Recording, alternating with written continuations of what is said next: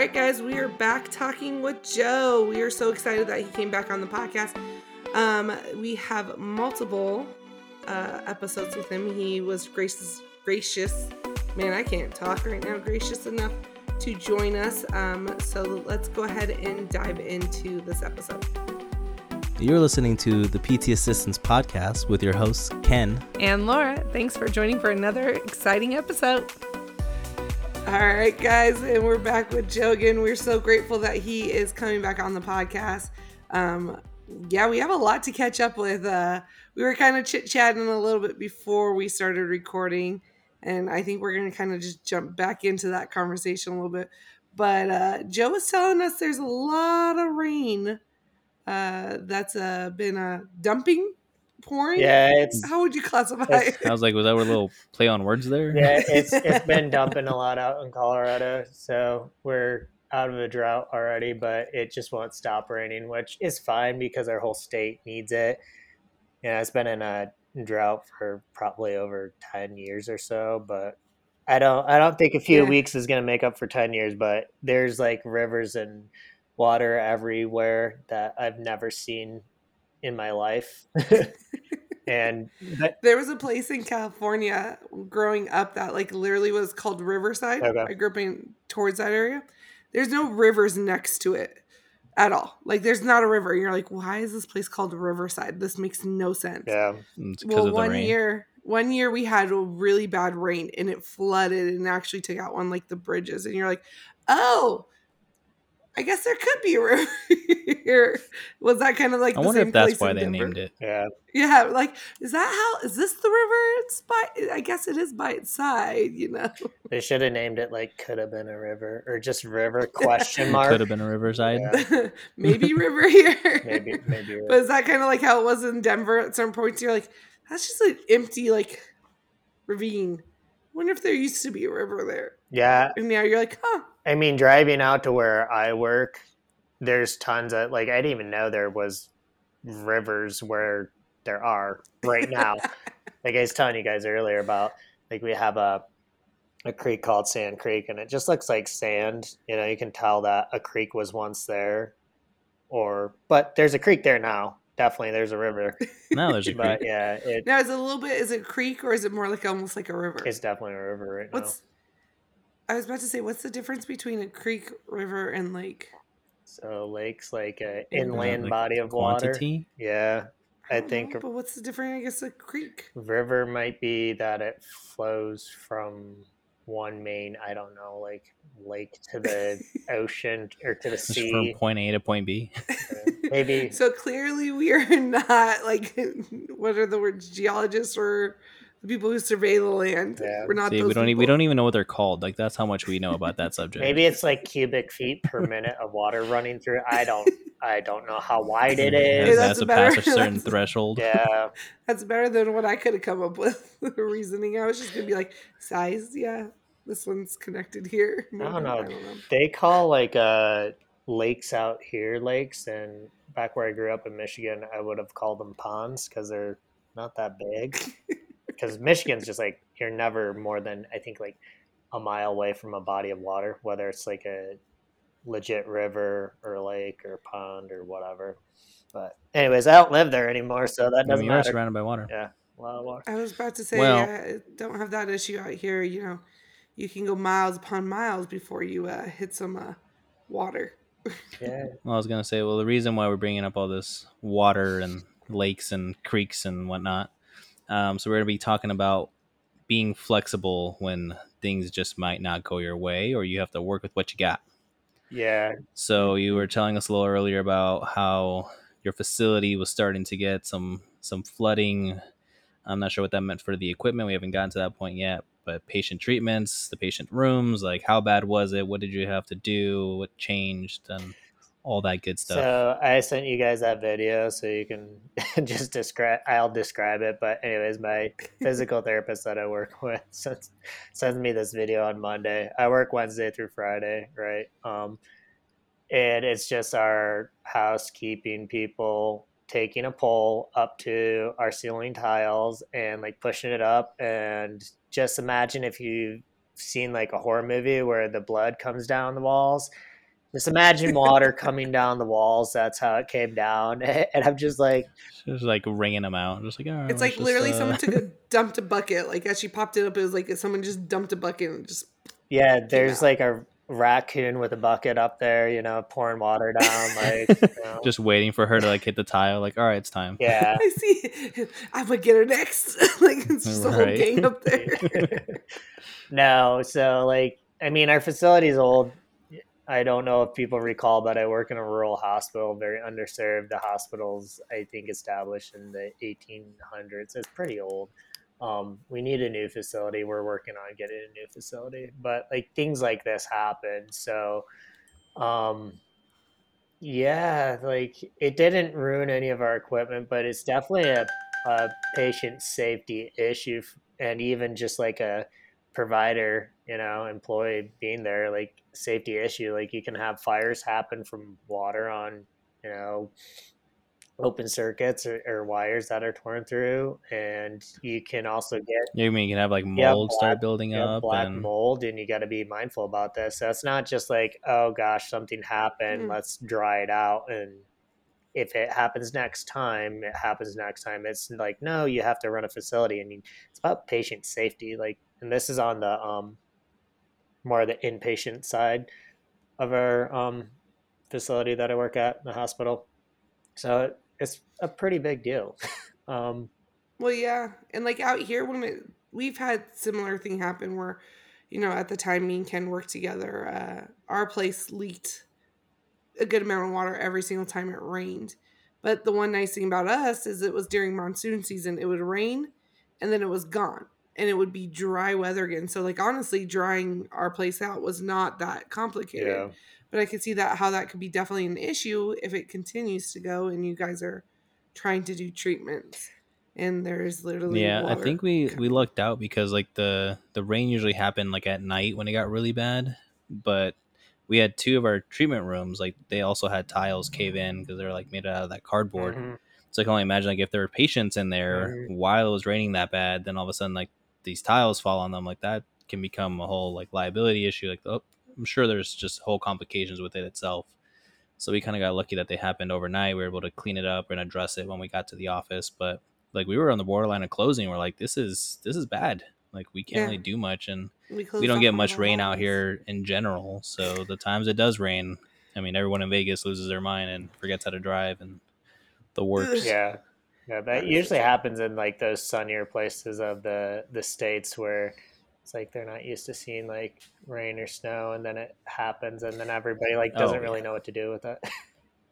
No, we Yeah, our, don't ask me our school shut snow. down with like Mm-mm. three inches of snow, two inches of snow. Yeah, We just not we're not equipped for that. Yeah. So Yep. it snowed a little in little all bit. fairness, it was school because of the down. black ice, though. Yeah. They shut down because the next day it was still freezing and it half melted, and so then they were nervous about the black ice. yeah, We just Vegas isn't. either way, still clearly we can't it. do anything. yeah. But so like what did you guys end up having to do when like things like that happen? Because again, you are in a rural area, so it's not like, hey, we can just get move this out or you know move get something new in. Um, I'm sure kind of when just in general equipment has quickly failed or snapped or broken or you know So- the funding I'm sure is not amazing either. So It's not. you gotta get like you're like yeah that'd be great to have this equipment to do this type of therapy but i can't and do you get how do you get creative around things all that kind of stuff So to answer the like from the equipment side of things, we are pretty much stuck with the equipment that we have. So um you get creative with resistance bands. I mean, there's only so I mean, there's so much you could do with a resistance band, but they they're only going to load a patient so much. I mean, it's great for somebody Mhm. that's like in the first few weeks of rehab, but once they graduate from, you know, the bands, it's like, yeah, what do you do? And you do have Mhm. to get creative. Sometimes you have to combine like tying more than one band together or doing like, you know, if you got ankle weights, like doing ankle weights plus the band or dumbbells plus the band or something like you have to be able to load these people. Um, I feel like we have just enough stuff in order to get by. Um, but at times it's been like we don't have an we have a new step, but it's on like our south side of the facility. Um, and so for time management, I don't want to walk a patient all the way down there and walk them back. And we have two different offices. We have our PT office, which that's the video that that was from that flooded, and Mhm. then we have our PT gym, which is basically a makeshift patient room with like a treadmill, like a recumbent bike, and like a pulley stack. Um, So they didn't usually even have your own room that was made for you guys. It was just kind of like, here's an old room. Here's a spare room. Just So, go Have put your stuff in there. yeah, both of them are, are patient rooms. They're old patient rooms. So I'm It's crazy. yeah, it's kind of it is very kind of bizarre, and I'm hoping we. And I like that they didn't put them near each other. No, there's like the um the stairway separates them, so they, they- Oh, jeez. I mean it's like three Well, that's what I was patient rooms down, so it's still kind of close, but like the new step and stuff, which you can use that for pretty much everybody l- low level functioning Mhm. wise, like the beginning of rehab, but it's like on the other side of our facility, and sometimes I just don't have somebody You don't have the yeah, I don't have the time. Yeah. I don't, you know, that can eat up like 10 minutes right there, 15 minutes just like getting there and then getting back. Like, honestly, depending on how the patient's moving, you know, it's like I don't want to. Yeah. So or do you do with the majority of the- there, it's like you, sometimes you might have to take so much with you to get them even there. By the time you set them up there, you're just like, there goes half my treatment time. Yep. So do you do the majority of the treatments in their room, or do you do it like in So, the hallway? You bring the equipment to them. so for the inpatients, I'll bring the equipment to them if they need to get up and out of bed, like, you know, from a more of an inpatient side of things. Like, the majority of my time can be spent without equipment because they're so low functioning that it's like, oh, let's do bed mobility. Let's, you know, Yeah, You- it's edge of bed. yeah, use your Yeah, body weight. All they can tolerate is their body weight, and you're trying to monitor their vitals and make sure they, you know, don't die on you. Where you It's- the one where you keep removing the remote to have them grab it to make them keep reaching out your basement. I- Dude, I had a patient so who was like that. I, I don't. I don't okay. You're like, oh, you want to watch TV? I'm taking your remote. You want it back? Come here, come here. I've never come done. I've here." never done that one. That could be. That I don't know. That could be seen as Hey, that- emotional that is- abuse. It- no, Yeah, okay, that's no, borderline. it's not. That's not. That's not where that was going, guy. No, but I've done that for like I had a patient who didn't want to do too much exercises and she didn't want to do anything, Mm, So and you so took her remote. No, I moved her remote back and I said, "Oh, are you able to reach that remote from there?" And she would go and reach the remote, and so And you're like, do it again. Well, then I would move something else and see if she could get that. You're like, You're like, Yeah, all I right, got bet. Can you reach there. this? Mm. Can you reach that? hey, that is edge of bed, unsupported seating with out of uh, you know, base of support reaching. I mean, it sounds Thank like you you're picking much. on them, really. yeah, but- that's a little bit. You could get their act with that, like their activities, Yeah. like, you reach for Thank you, thank Yeah. you, Joe. I think you could only You know, do this it. one never. You could only do it It only a certain so time. many times though until they catch on and they're like, "Oh, Yeah. you're you're manipulating me to do therapy. I see what you're doing." Yeah, Yeah, yeah, you you have to pick and choose your patients you do it with. Yeah. But you know, Ken Ken's never treated the inpatient side, so he doesn't Whoa, I had a rotation sometimes. and acute. Come on. uh, no, I You had, get I had two solid I had two solid months in acute. Too I've I've seen some things. I'm not coming back from. Yeah. it, Okay. Oh, yeah, gosh. we've we've all seen some things, and then that's why most I think Joe's seen more than That's true. else. We, I, uh, don't, I don't think I have him beat. we uh we try to move on from those things that have been seen. Right, that's why some people don't work in acute care because they're like, Mm-mm, "Ain't doing this." Yeah, you can't. You I can't will do say it. that I remember the first time like I walked in and I smelt my first experience of C. diff. oh, Yeah. Um you're like, "I'm punching out." And you were I- like, I call dibs on this patient all the time. Well, I like walked in at first and it kind of hit, and luckily I was actually during my rotations, and my PTA that I was w- rotating with, she was my CI. She's like, "You take a moment." Uh, she goes, "Now come in when you're ready." She was super nice about it. She's like, "This is the one time I'll be nice to you." She even said that. She's like, "This is she because she goes like I kind of hit a wall at first when I walked in." Before, luckily, I saw the patient because man, you would have seen all over this face and uh, I walked in and like it hit me right away. And she's like, "Okay." She goes, "Step out. This is your first time with C. diff." And I was like, "Uh huh." And she goes, "Take a moment, gather yourself." And then she's like, when you're ready, and if you can't handle it, she goes, we'll work into this. She goes, it's all. She goes, I'm used to it by now. I'm like, she she just went in and did it like nothing. But man, that first time, Like, Woo. it stays with you. Like it just doesn't. You know Chills. what's You don't. You don't forget. Yeah, you know what's the worst is when they're like just coming down with symptoms of C. diff and like everybody's trying to f- still figure it out, and then you go in there, Mhm. the precautions change, and then you you like walk out, give the report to the nurses and whatnot, and they're like, "Oh, by the way, they got C. diff," and you're like, "Fuck." Great. straight up, I've Yep. had that happen so many times. Yeah. Where I walked into a room, treated a patient for a week. Apparently, this patient's been having bowel issues that nobody told rehab about. Uh, like OT didn't know, PT didn't know, no one knew. So like we weren't going the extra cautions. Like patient would have to go quickly, but like honestly, what patient usually doesn't have to go quickly in Yeah. that setting? Yeah, like it doesn't really raise any Yeah, red flags didn't- at all. nothing Like you're that- just like, anything okay, that was, like- noted, but yeah, like like, mhm. or he would turn down therapy because he was like, I feel like if I move, I'm going to poop, and you're like, okay, like you literally just got admitted. Your bowel systems usually are kind of upset anyways from being moved.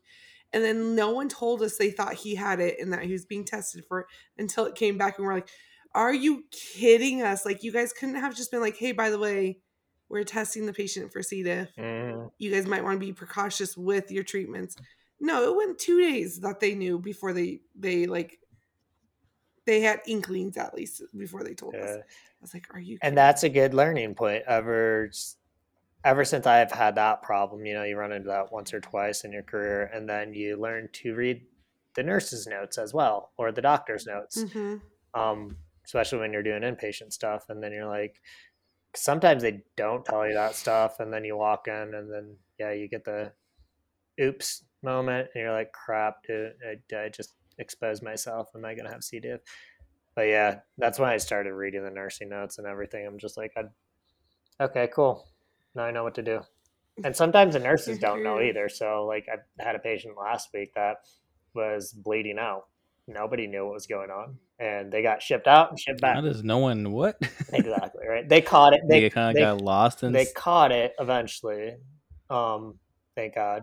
I was about to say, were they like bleeding out internally? I'm- I'm internally yeah internally. Um And so, like, they just what fatigue, loss of color, shortness of breath, all that jazz, and so something vitals just tanked. so my physical therapist you know the the person i went in the day after um and just like the patient once you see a person die or you see them on their deathbed you will understand what people look like when they are on like going that direction. So like i walk in Mhm. i'm doing my assessment you know how you doing? blah blah blah.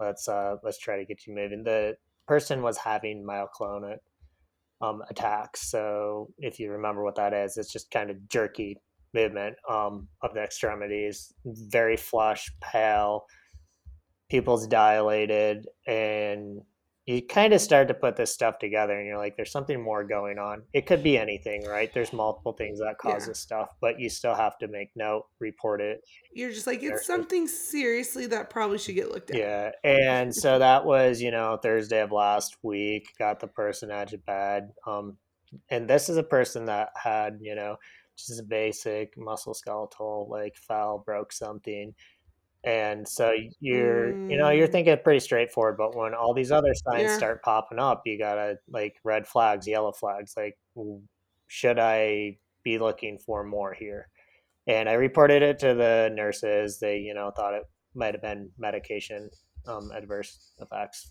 um, so they knew about it they you know friday this person i worked with them again on friday they were even better you know still less myoclonus and um, less diaphoretic and just less pale so i was like okay so maybe it was the medication right and then over the weekend I think everything's getting sorted out. yeah.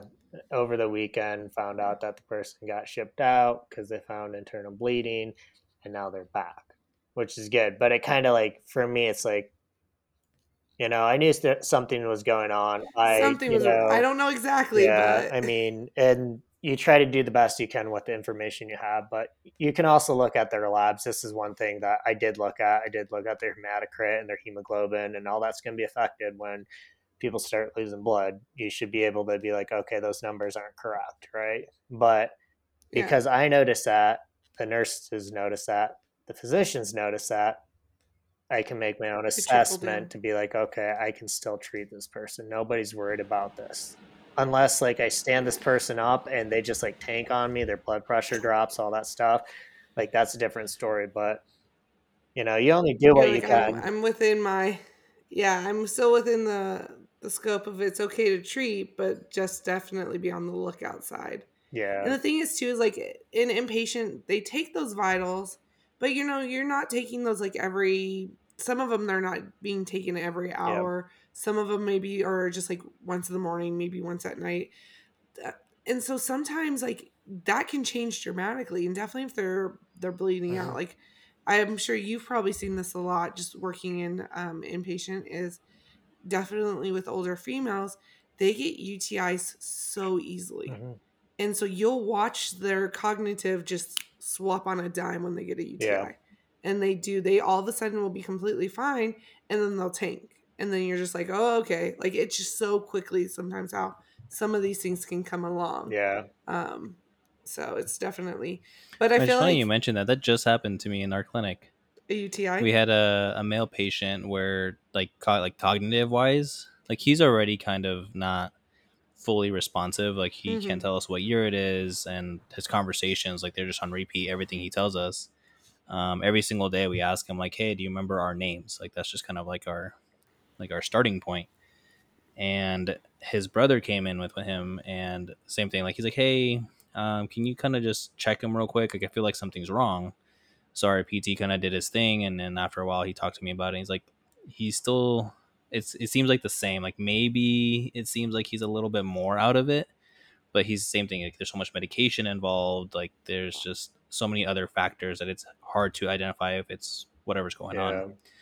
So same thing. Like the, his cognitive function still was kind of declining in his brother's eyes, who sees him more often, yep. which would be easier for him to assess than for us. So mm-hmm. he took mm-hmm. him to the emergency room, and he ended up having UTI. Yeah. Mm-hmm. So it was that thing where his like cognitively is just declining. But it was hard for us to tell. We see him once, maybe twice a week, mm. and we already know that those cognitive deficits were there. But the family does get involved, like, hey, can you check this? And if anything, they just take them to the emergency room or go get them checked out. But yeah, it's always good to they're, take into account like the family members or if there's a caregiver with them, because especially from an outpatient perspective, they're gonna know more. They're gonna see the day in day out yeah. stuff. Mm-hmm from an outpatient, it's a lot harder because I do do, I do do. that's funny. Um, I do practice outpatient. And we're all five years yeah, old. Again. Know, right? And we're talking about poop earlier, so why not? Um, yeah, that's true. but, but, uh, uh, no, like from a from an outpatient perspective, yeah, you got to take those people like their assessments and just their what they're seeing yeah. into into account because to us it might seem like yeah they're cognitively they're always kind of presented like this way.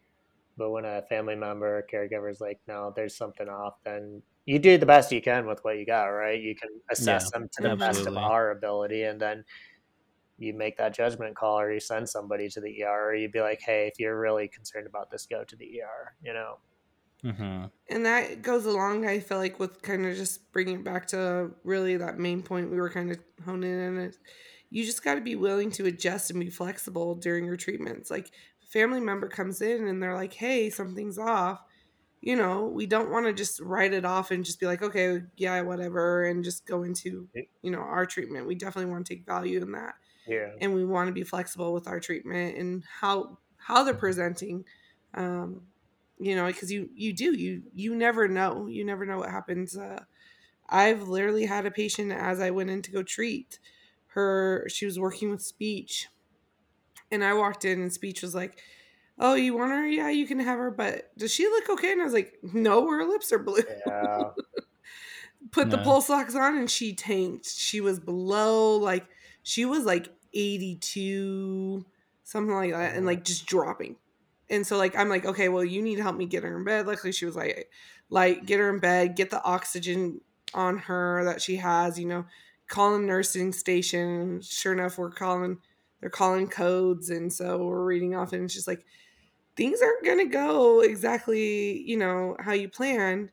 Um, and it's hard too because when you have a situation like that, like you need to still make sure you're billing for that time too. And so, you know, um, you do take that into account, but be flexible with it and be, you know, willing to move things around is my big thing.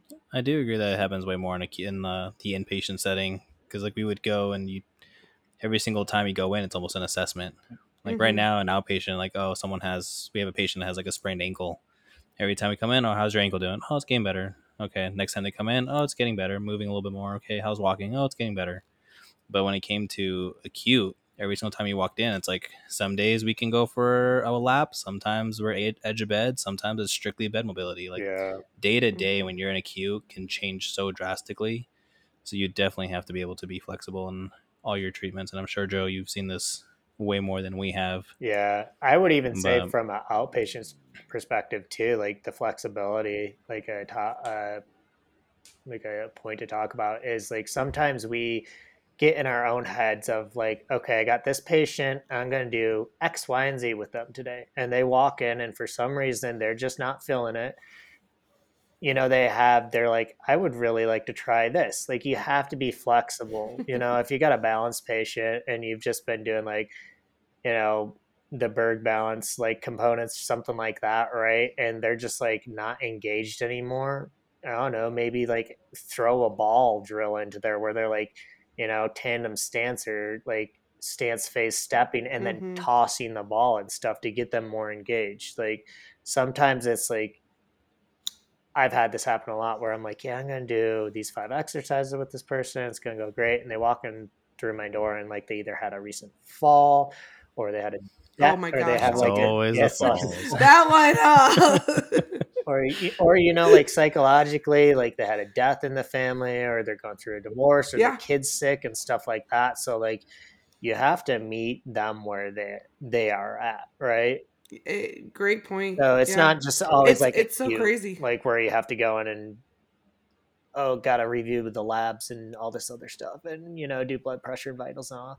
Like outpatient can be just like it's more of a psychological game yeah you can definitely like i can't tell you how many times i'm like okay i have this patient and this patient. Both of them are big soft tissue people. Okay i might do this one first and then i might go to this one because this one can be a little more independent off alone the moment like you start working on one or you got your game plan and you're like okay i'm gonna have you do this and they go no no soft tissue first but I was going to do my soft tissue first. And you're like, and there goes my whole entire game. I just lost it. Or I can't tell you how many times you, you're correct. Like they've had something personal go on. It has nothing to do with their treatment. Mm-hmm. They've had something personally go on and they sit, they, they break down right away. You just go, oh, how's your day? And it's literally like tears and you're like, that just happened to me on, was it on Friday? That just happened to me patient's father passed away and i think we even did an episode like on these like conversations on how to handle it mm-hmm. yeah and it was my first time treating this patient and it's like one of those things where you just proceed with caution because i don't know what they're looking for do they want to talk about it do they not want to talk about mm-hmm. it so you kind of let them lead the mm-hmm. conversation mm-hmm. if they want to go somewhere else like just go with that if they start talking about it maybe bring it up but it's it's very difficult especially if you don't know the patient because like she was still there she was still doing her exercises she just still did her manual but the whole time like you can tell she was still kind of tearful she didn't really wasn't as engaged as i've seen her with the other therapists and it's like it's not towards me like obviously she just had a huge life event just happen yeah. But like those situations that you just have to feel it out and yeah. kind of play with it as you go along. All right guys that ends this portion of today's episode don't forget to follow us on Instagram as we will be letting you know when the next one goes available.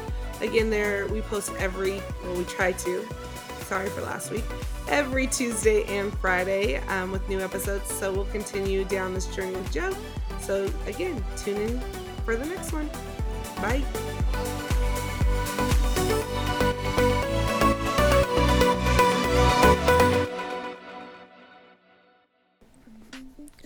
The information in this video or podcast is not intended nor implied to be a substitute for professional medical advice, diagnosis, or treatment. All content, including text, graphics, images, and information contained in this video or podcast, is for general information purposes only and does not replace your professors or a consultation from your own doctor or healthcare professional.